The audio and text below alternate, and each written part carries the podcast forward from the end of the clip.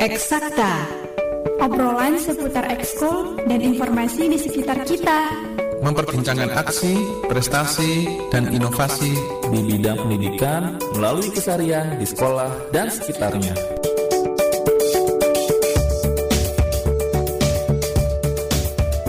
Ya baik sahabat edukasi, kembali lagi di program Eksakta hari ini. Seperti janji kami tadi ya, kami akan berbincang dengan narasumber hari ini. Seperti apa nih kira-kira ya perbincangan kita tentang kurikulum, tentang mungkin keseharian teman-teman yang belajar di S M K Kesehatan itu seperti apa.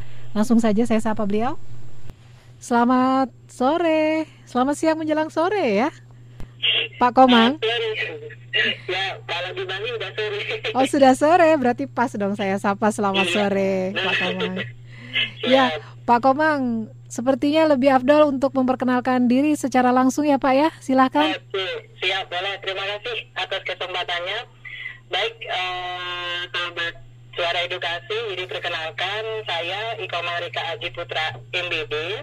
Saya adalah eh, Kepala S M K Kesehatan Bali Medika Denpasar yang dalam hal ini juga sekaligus eh, menjadi duta rumah belajar tahun dua ribu tujuh belas seperti itu. Wow. Jadi S M K Kesehatan Bali Medika Denpasar ini berada di jantung kota Denpasar, jadi sangat strategis di kota Denpasar.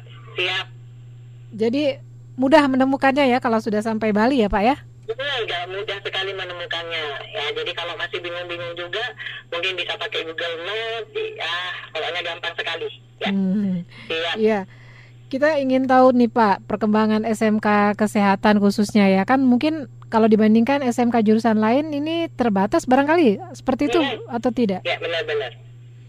Ya, benar benar sekali. Uh, jadi kalau S M K Kesehatan itu kan karena sesuai dengan uh, keputusan Kementerian Pendidikan dan Kebudayaan, itu kan sebelumnya sebelum ada S M K Kesehatan itu sebenarnya ada yang disebut dengan S P K. Ya, S P K ini adalah sekolah uh, pendidikan perawat seperti itu uh, yang masih di bawah naungan Kementerian Kesehatan. Namun di tahun dua ribu enam atau dua ribu tujuh itu uh, S P K itu sudah di sudah dihapus istilahnya ya. Jadi sudah tidak ada S P K, namun uh, atas uh, kebijakan dari Kementerian Pendidikan dan Kebudayaan Republik Indonesia di tahun dua ribu sembilan itu uh, ada muncul S M K Kesehatan seperti itu, dan Uh, S M K Kesehatan Bali Medika Denpasar ini merupakan S M K pertama yang ada di Bali. Ya, hmm. Jadi di tahun dua ribu sembilan itu uh, istilahnya sebagai pionir uh, membentuk S M K Kesehatan yang ada di Bali. Nah, kalau dari segi perkembangan, uh, sahabat edukasi, jadi dari segi perkembangan sebenarnya kalau kita lihat sampai sekarang memang Kalau, uh, cukup banyak ya, cukup banyak S M K Kesehatan seperti. Namun kalau kita bandingkan dengan S M K S M K lain, yang misalkan S M K Teknik, S M K Bisnis ataupun yang lain, itu memang masih kalah jauh, uh, masih kalah banyak seperti itu.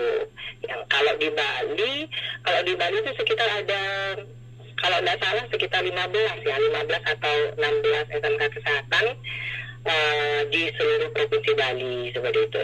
Hmm, khusus untuk S M K Kesehatan Bali Medika yang jadi pionir ya Pak ya. Iya, benar. Kita ingin tahu ini jumlah muridnya setiap angkatan berapa, kelengkapan guru dan fasilitasnya mm-hmm. seperti apa mm-hmm. Pak? Oke, baik, terima kasih.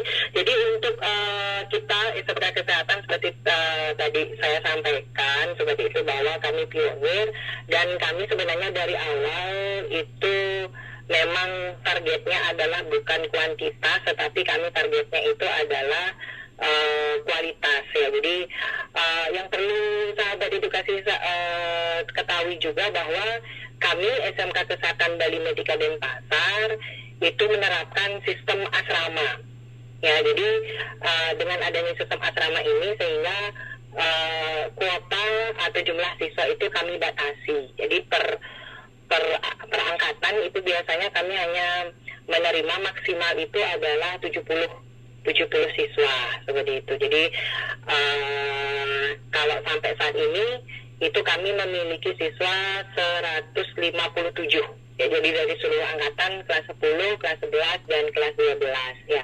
Walaupun ya memang dari segi apa namanya uh, peminat memang ada semacam penurunan ya, jadi penurunan uh, peminat masyarakat seperti itu di S M K Kesehatan.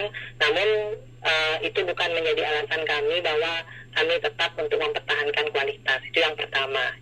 Kemudian dari segi uh, guru ya, jadi ya, kita sudah, kalau kita lihat dari jumlah guru, kita memiliki kurang lebih itu tiga puluh enam guru, dan tiga puluh enam guru ini tidak hanya berasal dari uh, sarjana pendidikan ya, tetapi juga ada uh, kami dibantu oleh para praktisi-praktisi khususnya untuk mata pelajaran produktif seperti itu, itu dibantu oleh praktisi-praktisi yang ada di rumah sakit, praktisi yang ada di puskesmas, sehingga pengalaman anak-anak belajar di sekolah itu Uh, lebih luas seperti itu. Itu kalau dari segi guru. Kemudian kalau dari segi fasilitas ya, jadi kalau segi fasilitas ya uh, kami sebenarnya uh, cukup bangga ya, jadi uh, sahabat Suara Edukasi, jadi S M K Kesehatan karena kita pertama ada di Bali, kemudian uh, kita juga yang paling pertama melakukan akreditasi dulu seperti itu. Jadi untuk fasilitas ini sudah sangat lengkap ya, bahkan lab kami uh, apa namanya kalau di keperawatan kami memiliki dua dua lab, sedangkan di teknologi laboratorium medik kami memiliki satu lab, dan itu semuanya sudah ditunjang dengan uh, alat-alat ataupun bahan-bahan habis pakai yang sangat lengkap, sehingga uh, zaman-zaman awal berdiri ya, jadi banyak S M K S M K Kesehatan yang ujiannya bergabung dengan S M K Kesehatan Bali Medika Denpasar seperti itu. Wah, beruntung sekali ya anak-anak yang bisa ya, tersaring masuk ke sekolah benar, ini. Benar-benar sekali seperti itu. Jadi kami istilahnya uh, kalau dari segi lulusan ya, jadi kami uh, merasa yakin bahwa lulusan-lulusan kami itu mampu bersaing di dunia kerja ataupun di dunia apa namanya di tingkat pendidikan yang lebih tinggi, karena kami dari awal memang memberikan fasilitas yang memadai kepada anak-anak didik kami seperti itu. Iya Pak. Iya. Kalau seleksi masuknya seperti apa Pak? Oke, baik. Jadi kalau seleksi masuk eh, kami biasanya ada dua jalur. Jadi seleksi masuknya itu karena eh, lagi-lagi karena S M K Kesehatan itu yang pertama itu adalah ada seleksi administrasi. Jadi yang seleksi administrasi ini itu adalah berupa nilai raport yang bisa yang biasa kita gunakan, nilai raport uh, dari semester satu sampai semester lima di S M P. Dan uh, yang kami fokuskan di sana itu adalah empat mata pelajaran, ada matematika, I P A, bahasa Indonesia dan bahasa Inggris. Kemudian setelah mereka uh, memenuhi persyaratan, jadi memenuhi persyaratan di administrasi, kemudian mereka harus juga mengikuti tes uh, kesehatan. Ya, jadi tes kesehatan apa saja yang di, yang menjadi prasyarat di tes kesehatan seperti itu. Yang menjadi prasyarat tes di tes kesehatan itu adalah satu, yang paling utama adalah uh, tenaga kesehatan tidak boleh buta warna. Ya, jadi uh, anak-anak kami kami tes bahwa tidak boleh buta warna, apalagi anak-anak yang memilih jurusan teknologi laboratorium medik seperti itu. Ya, kemudian yang kedua selain buta warna itu harus eh, kita perhatikan juga tinggi badan. Ya, terutama ini untuk anak-anak keperawatan. Kalau anak-anak teknologi laboratorium medik dari segi tinggi badan mungkin bisa eh, menjadi nomor dua, sedangkan kalau di keperawatan ini sangat penting karena menyangkut pada aktivitas mereka nanti di dunia usaha ataupun dunia industri seperti itu. Kemudian yang lain tes kesehatan juga ada nanti uh, semacam tes psikologis bahwa anak-anak uh, memang apa namanya memang siap nanti menghadapi segala kondisi ketika mereka anak-anak kami prakrin misalkan mendapatkan tempat di uh, apa instalasi gawat darurat misalnya, itu anak-anak sudah siap Uh, dengan kondisi-kondisi yang serba, serba darurat seperti itu. Jadi uh, untuk tes masuk pertama secara umum administrasi, kalau lolos langsung mereka ke tes kesehatan seperti itu. Iya, siap. Baik Pak. Okay. Tadi Bapak sempat menyinggung soal jurusan nih, ada teknik lab laboratorium ya. Jurusan apa lagi Pak yang di Oke. sini? Uh, jadi kalau di kami di S M K Kesehatan Bali Medika Denpasar itu memi, uh, kan memiliki dua kompetensi keahlian. Jadi kompetensi keahlian yang pertama itu adalah asisten keperawatan. Ya, jadi adalah putus-putus. Lagi laboratorium medik itu kesehatan. Maaf, ya. maaf putus-putus. Tahun depan itu kami akan membuka um, atau kompetensi kalian baru sih di ranah kami akan membuka uh, program keahlian farmasi klinis ya, karena selama ini ketika proses pendaftaran peserta didik baru itu uh, banyak juga yang menanyakan apakah sekolah kami membuka farmasi atau tidak seperti itu, sehingga ini juga menjadi istilah uh, kami untuk dapat memberikan pelayanan kepada uh, masyarakat terutama ya, dan terus menitipkan anak atau istrinya di S M K Kesehatan Bali Medika Denpasar seperti ya, itu. Jadi ada mm, awalnya ada dua ya ada Pak dua, ya? Benar hmm. sekali ada dua. Dua kompetensi keahlian. Dan rencana tahun depan kita akan mengembangkan lagi satu kompetensi keahlian. Jadi akan ada tiga ya Pak? Iya benar sekali. Oh baik. Nah ini apa saja nih yang dipersiapkan Pak dalam rangka membuka kompetensi keahlian yang baru? Hmm, jadi tentunya persiapan-persiapan untuk membuka kompetensi yang baru dipersiapkan. Yang pertama itu adalah dari segi kurikulumnya. Nah, jadi kita harus mempersiapkan uh, kurikulum untuk kompetensi yang baru. Nah, jadi uh, apa namanya ini yang menjadi cikal bakal uh, apa uh, pembukaan kompetensi baru. Yang kedua itu adalah terkait uh, sumber daya manusianya. Jadi mulai sekarang kami sudah uh, merekrut beberapa apa namanya beberapa guru ya yang memang memiliki kompetensi atau lulusan dari uh, S satu farmasi ataupun apoteker. Jadi itu yang kedua, dan yang ketiga tentunya adalah penyiapan uh, sarana pembelajarannya. Yang paling utama itu adalah Uh, apa namanya laboratoriumnya. Jadi laboratorium ini harus lengkap ya. Jadi ketika nanti verifikasi oleh Dinas Pendidikan itu kami sudah bisa apa memenuhi persyaratan untuk uh, membuka kompetensi keahlian yang baru. Jadi secara umum ada tiga. Yang pertama kita siapkan dari segi kurikulumnya. Yang kedua itu adalah dari segi sumber daya manusianya. Dan yang ketiga itu adalah dari segi sarana dan prasarana dalam hal ini adalah laboratoriumnya seperti itu. Iya, karena ini berbasis asrama ya Pak ya. ya Ingin benar, tahu benar. kegiatan hariannya seperti apa nih Pak yang diwajibkan hmm, atau ya. yang bebas? Jadi uh, benar sekali kami sejak awal memang uh, sekolah kami adalah berbasis asrama seperti itu. Jadi anak-anak kami uh, memang uh, kalau kita lihat sekarang ada beberapa beberapa tahun ke belakang memang ada pergeseran ya. Dari kalau udah dulu dari dua ribu sembilan sampai dua ribu delapan belas seluruh seluruh siswa kami itu diasramakan.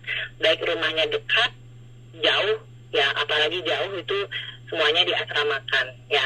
Namun sejak dua ribu uh, pelajaran dua ribu delapan belas dua ribu sembilan belas karena ada pergeseran dari istilahnya uh, ya kita juga melihat bagaimana kondisi kondisi pasar seperti itu, ya sehingga uh, asrama itu memang tidak menjadi mutlak istilahnya jadinya. Nah, kemudian uh, bagaimana uh, aktivitas anak-anak yang berada di asrama? Tentunya anak-anak kami yang berada di asrama itu uh, mereka sudah memiliki jadwal jadwal khusus seperti itu. Jadi mereka sudah memiliki jadwal khusus yang biasanya selalu diingatkan oleh Uh, bapak ataupun ibu asrama. Jadi kami memiliki istilahnya orang tua asuh di sekolah. Jadi anak-anak uh, ditemani oleh uh, orang tua asuh. Jadi anak-anak bangun biasanya anak-anak bangun pukul lima. Kemudian kami pembelajaran di sekolah mulai pukul tujuh sampai pukul uh, lima belas wita. Setelah itu dilanjutkan dengan dilanjutkan dengan ekstrakurikuler sampai pukul uh, tujuh belas biasanya. Pukul tujuh belas baru anak-anak kembali ke asrama seperti itu. Kemudian mereka juga melakukan kegiatan seperti persembahyang bersama, kemudian makan juga bersama. Jadi uh, untuk konsumsi atau makan disiapkan oleh sekolah. Kami sudah menyiapkan uh, apa namanya fasilitas untuk makan bersama, dan anak-anak setiap malam itu uh, melaksanakan kegiatan makan bersama seperti itu. Ya. Ya. Ada tujuan khusus, Pak, untuk yang diasramakan? Oke, okay. Biasanya uh, gini, kalau uh, tujuan khusus yang utama itu adalah tentunya uh, sejak awal kami ingin anak-anak kami itu disiplin, ya terutama disiplin waktu. Ya, apalagi notabene kita setelah tamat itu anak-anak akan istilahnya mendapatkan profesi sebagai asisten tenaga kesehatan, tentunya mereka harus memiliki disiplin yang kuat ya, terutama disiplin waktu. Nah, itu yang menjadi menjadi apa namanya menjadi alasan kami paling utama untuk melatih disiplin anak-anak, terutama disiplin waktu. Kemudian yang kedua itu adalah kemandirian, ya. Jadi kemandirian anak-anak, anak-anak ya harus uh, menyiapkan bajunya sendiri, harus mencuci bajunya sendiri, uh, istilahnya melakukan melakukan aktivitas itu semuanya sendiri seperti itu. Dan uh, dengan mengasramakan anak-anak ya, itu sebenarnya yang paling penting adalah kita bisa membentuk karakter ya. Jadi karakter lulusan ya, nantinya kita ingin uh, setelah lulus atau setelah mereka menamatkan pendidikan di S M K Kesehatan Bali Medika Denpasar, itu mereka memiliki karakter yang baik ya, yang kuat ya, bahwa mereka bisa menghadapi uh, situasi Uh, apa namanya di dunia usaha ataupun di dunia industri seperti itu. Ini juga sebenarnya uh, begini, untuk karena sekolah kami atau uh, anak-anak didik kami itu uh, tidak hanya berasal dari satu kota saja, tidak hanya berasal dari Denpasar saja. Ya, jadi uh, bahkan untuk tahun ini, ya untuk tahun ini anak kami ada yang dari Papua Barat bahkan. Hmm. Jadi ada yang dari Papua Barat, ada yang hmm. dari Banyuwangi, kemudian uh, dari beberapa kota yang ada di luar di luar Bali seperti itu, sehingga anak-anak yang jauh atau yang berasal dari luar kota itu tentunya pasti membutuhkan uh, fasilitas penginapan. Nah, itulah ya, yang kami fasilitasi seperti itu. Jadi uh, anak-anak yang jauh itu bisa juga mendapatkan pendidikan Uh, di kota besar istilahnya di Denpasar. Kalau dulu itu kami bahkan ada yang dari Kalimantan, kemudian hmm. kami juga pernah memiliki siswa yang dari luar negeri, dari Timor Leste itu juga pernah punya, kemudian dari Jepang juga juga uh, pernah kita anak didik kami seperti itu. Wah, istimewa berarti ini, Pak ya. Iya. Tambah bikin penasaran nih. Uh, Sementara lah dengan dengan adanya anak-anak kami yang uh, dari luar ya. Jadi anak-anak kami yang di Bali itu bisa belajar ya, bertukar istilahnya bertukar kebiasaan ya, kalau kebiasaan uh, di luar Bali itu bagaimana, sehingga anak-anak yang di asrama itu tidak bosan seperti itu ya, tidak bosan, sehingga mereka uh, bisa bertukar dan bertukar istilahnya bertukar pengalaman. Kalau apalagi yang misalkan di daerah Papua misalnya yang memang keterbatasan keterbatasan apa namanya keterbatasan uh, koneksi internet dan sebagainya, itu jadi seru untuk anak-anak seperti itu. Iya, tadi belum sempat ditanyakan juga ya tentang visi dan misinya ya, Pak ya. Saya ingin tahu nih, karena bisa menjangkau siswa dari luar provinsi bahkan dari luar hmm. negeri gitu. Barangkali ada visi misi tertentu, Pak. Iya, itu. Nah, jadi uh, sebenarnya sih kalau dari visi dan misi, uh, visi kami sih tentunya uh, ingin melahirkan apa namanya uh, tenaga asisten tenaga kesehatan yang berkarakter, handal, kemudian mencerdaskan dan uh, berlandaskan dengan Tri Hita Karana seperti itu. Jadi Tri Hita Karana itu kalau di dalam uh, apa namanya uh, kepercayaan agama Hindu seperti itu, Tri Hita Karana itu adanya uh, keseimbangan antara hubungan kita dengan Tuhan, hubungan kita dengan sesama manusia, dengan hubungan kita dengan alam seperti itu. Jadi dengan visi dan uh, dengan visi seperti itu, kami mengharapkan dari manapun siswa kami, sahabat itu dari manapun siswa kami, kami berharap semua bisa berbaur, ya, semua bisa belajar dari uh, apa namanya, dari kebudayaan atau dari kebiasaan-kebiasaan uh, teman-teman yang ada di sekolah kami atau anak didik kami di sekolah kami, seperti itu. Tentunya uh, untuk mewujudkan visi tersebut ada beberapa misi yang perlu kita perhatikan. Salah satunya itu adalah tidak uh, dengan adanya asrama kita bisa membentuk karakter anak-anak, seperti itu. Hmm, jadi ada fokus ya. Utama di pembentukan karakter dengan mengasramakan ya, ya. Karena sekali. Mau tidak mau betul kemandirian itu diuji. Dan saya membayangkan untuk menjadi tenaga kesehatan ya, walaupun ini masih asisten tenaga kesehatan, ya, itu kan butuh mental yang luar biasa untuk melayani pasien dan dengan segala keadaan yang sulit ya, ya. Namanya benar. Juga orang sakit ya. Nah ini kendala utamanya apa Pak untuk membentuk karakter yang tahan banting nih untuk anak-anak S M K ya, Kesehatan? Jadi uh, memang kalau kita lihat uh, selama selama ini sih kendala utama itu uh, karena itu gini, karena mungkin anak-anak yang baru masuk uh, S M A atau S M K itu kan uh, memiliki istilahnya uh, mereka masih mencari jati diri. Ya, jadi uh, itu yang yang mungkin agak berat kami dikendala, tapi uh, dengan guru-guru kami, dengan para pegawai, dengan orang tua asuh yang ada di asrama, jadi uh, sedikit demi sedikit atau pelan-pelan kami bisa membentuk karakter anak-anak seperti itu. Ya, kita kan ketahui bahwa dari tamat S M P biasanya mereka ingin memperlihatkan jati diri mereka seperti itu. Ya, jadi dengan adanya uh, kegiatan-kegiatan Uh, yang istilahnya cukup padat seperti itu, ya, jadi cukup padat yang ada di S M K Kesehatan Bali Medika, apalagi uh, anak-anak yang di asrama itu harus uh, bisa membagi waktu dirinya dari pagi sampai pagi lagi. Itu tentunya uh, karakter anak-anak sedikit demi sedikit atau pelan-pelan itu bisa bisa kita bentuk seperti itu.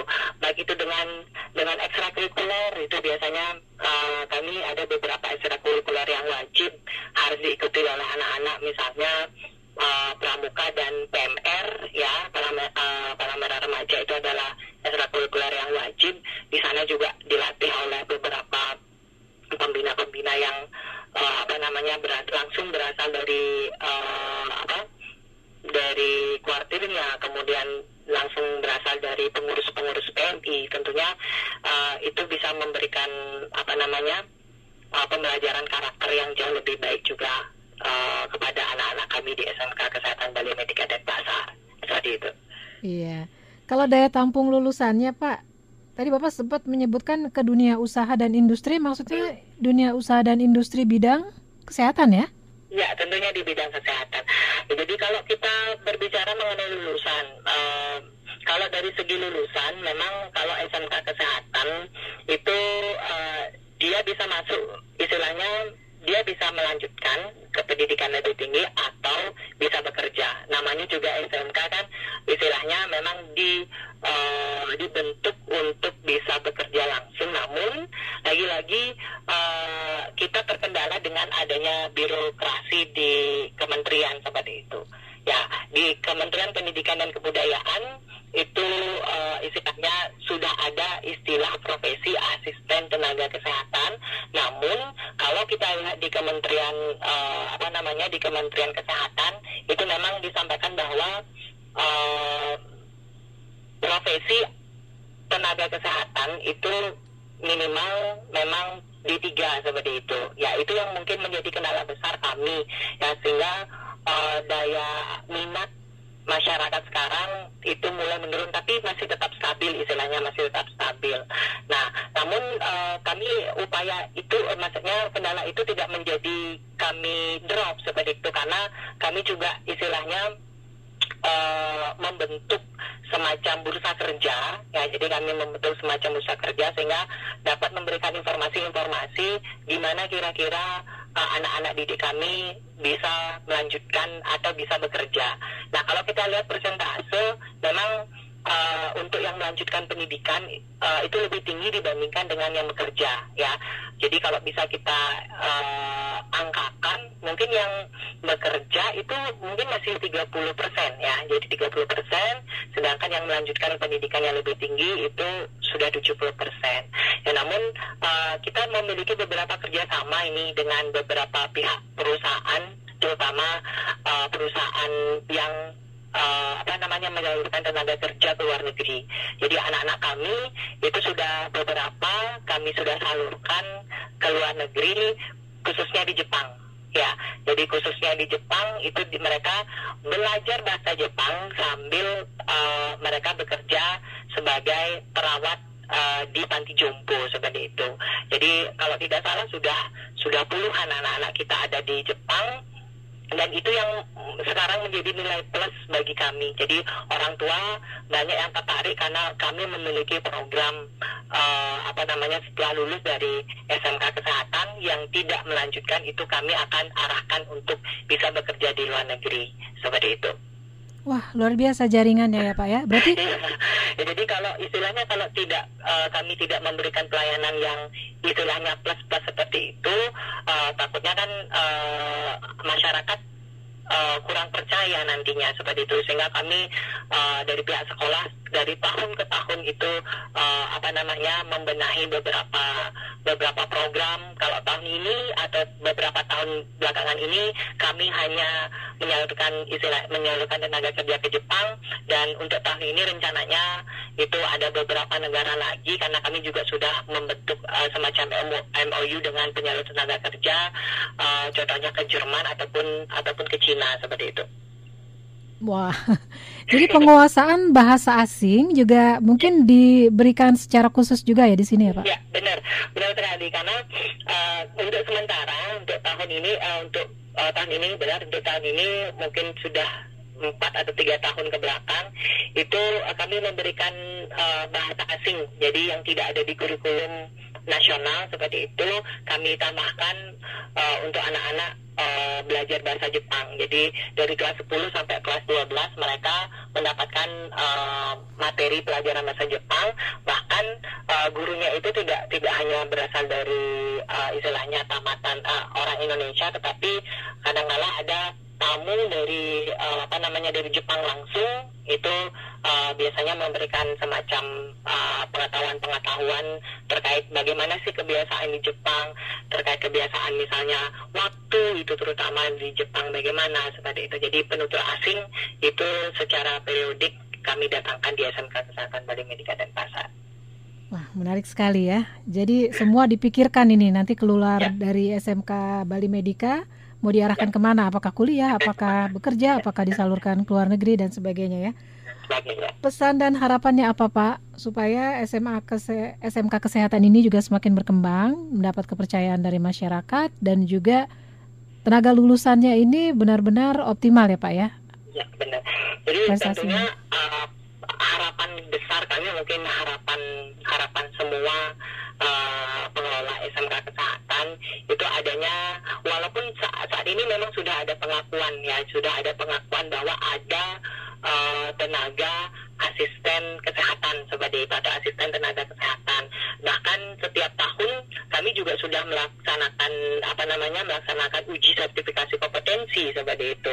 Ya jadi uh, sudah diakui uh, di Kementerian Pendidikan dan Kebudayaan, bahkan di badan uh, apa namanya sertifikasi uh, itu sudah diakui bahwa sudah ada. Namun memang Uh, kami berharap bahwa ada sinkronisasi di sini yang lebih kuat lagi antara uh, Kementerian Pendidikan dengan Kementerian Kesehatan, bahwa anak-anak kami diberikan uh, apa namanya kesempatan seluas-luasnya ya untuk bisa istilahnya bisa bekerja atau uh, ya benar bisa bekerja di apa namanya di dunia kesehatan baik itu di rumah sakit ataupun di puskesmas seperti itu. Kemudian harapan kami kepada masyarakat luas bahwa masyarakat tidak usah takut seperti itu masuk di S M K Kesehatan atau menitipkan anak-anaknya di S M K Kesehatan, karena kami uh, di S M K Kesehatan kalau kita bandingkan dengan S M A seperti itu uh, S M K Kesehatan itu ibaratnya adalah S M A I P A-nya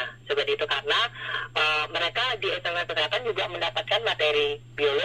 materi kimia, materi fisika seperti itu, sehingga uh, kalau misalkan anak-anak uh, putra-putri apa namanya orang tua atau masyarakat ingin juga istilahnya melanjutkan pendidikan di kedokteran, itu memang ada beberapa universitas yang menerima uh, S M K Kesehatan dengan beberapa beberapa persyaratan seperti itu. Jadi ini yang uh, juga menjadi tantangan bagi kami ke depannya agar masyarakat juga semakin yakin bahwa S M K Kesehatan itu uh, apa namanya uh, bisa juga bersaing di dunia apa namanya di pendidikan yang lebih tinggi ataupun di dunia kerja seperti itu. Ini tadi yang soal universitas menerima lulusan S M K Kesehatan dengan berbagai persyaratan, contohnya apa, Pak? Ya, uh, kalau tidak salah ada di uh, di Jakarta, kalau tidak salah ada anak-anak kami ada dua atau berapa itu uh, memang ada uh, yang menerima uh, S M K Kesehatan, namun dengan syarat bahwa uh, mereka mendapatkan mata pelajaran MIPA, ya matematika, I P A, uh, matematika, fisika, kimia, biologi itu mulai dari semester satu sampai semester enam. Kalau kita lihat di kurikulum, mat- materi ini kan hanya didapatkan di semester satu dan semester dua. Namun kami uh, untuk istilahnya uh, apa namanya uh, untuk memenuhi persyaratan tersebut, ya kami berikan Uh, materi khusus kepada anak-anak kami seperti itu, sehingga um, mata pelajaran tersebut tetap muncul di setiap semester seperti itu. Oh begitu ya. Ditambahkan begitu ya Pak ya, mm, ya makanya anak-anak kami di S M K Bali Medika itu kalau kita kan full day, jadi full day itu se- sehari sepuluh jam. Bahkan anak-anak kami uh, yang istilahnya kalau di kurikulum nasional itu kan kalau tidak salah empat puluh enam ya, ada empat puluh enam jam per minggu. Tapi kami uh, dengan anak-anak kami itu lim- sampai lima puluh dua jam per minggu. Wah. Jadi itu karena kami tambahkan dengan apa namanya uh, kurikulum-kurikulum plus-plus tambahan-tambahan atau bahkan kurikulum uh, kecakapan hidup ya, misalnya kami memberikan juga materi tentang baby and mom spa seperti itu, sehingga anak-anak kalau tidak uh, bisa melanjutkan pendidikan mereka juga memiliki keterampilan untuk melaksanakan home care ya, misalkan melakukan pijat bayi ataupun uh, pijat ibu hamil seperti itu. Hmm, jadi cukup luas ya Pak ya. Ya benar nah, sekali. Iya, nanti lebih lanjut ini untuk keterangan bagaimana kurikulum diterapkan di S M K Kesehatan, khususnya di S M K Kesehatan Bali Medika. Nah, saya mohon izin juga untuk mengundang Waka Kurikulum dari ya. Sekolah Bapak ya. Iya, benar sekali. Baik, terima kasih sekali lagi atas kontribusinya Pak untuk siaran Eksakta hari ini. Insya Allah nih informasinya ini membuka mata juga ya bagi ya, yang masih awam tentang kurikulum S M K Kesehatan. Kita juga nanti mau minta izin juga untuk salah satu siswanya Pak memberikan ya. testimoni ya, bagaimana serunya sekolah di S M K Kesehatan. Siap ya, ya mudah-mudahan bisa memberikan informasi kepada sahabat uh, Suara Edukasi bahwa S M K Kesehatan itu tidak bisa dipandang sebelah mata gitu. Ya betul, keterangannya ya, sangat benar-benar. sangat jelas sekali tadi dari Bapak Iko Mang Adi Astina, Bapak Kepala Sekolah yang masih sangat ya. muda ya Pak ya, ya. masih muda berprestasi okay. dan memimpin sebuah sekolah S M K Kesehatan. Sehat selalu Pak, sukses ya Pak ya. Ya, ya terima kasih. Ya sampai jumpa ya. dalam kesempatan. Selamat sore Pak Iko Mang. Siap. Baik sahabat edukasi, ya itu tadi ya, ternyata begitu energik kepala sekolah dari S M K Kesehatan Bali Medika. Jadi kebayang juga nih kalau kepala sekolahnya saja sudah energik, masih muda juga nih, siswa-siswinya pasti ikut semangat, guru-gurunya juga ya. Kita nanti akan coba menghubungi salah seorang guru dan juga siswa dari sekolah yang sama. Ikuti terus di Eksakta, Suara Edukasi yang akrab dan mencerdaskan.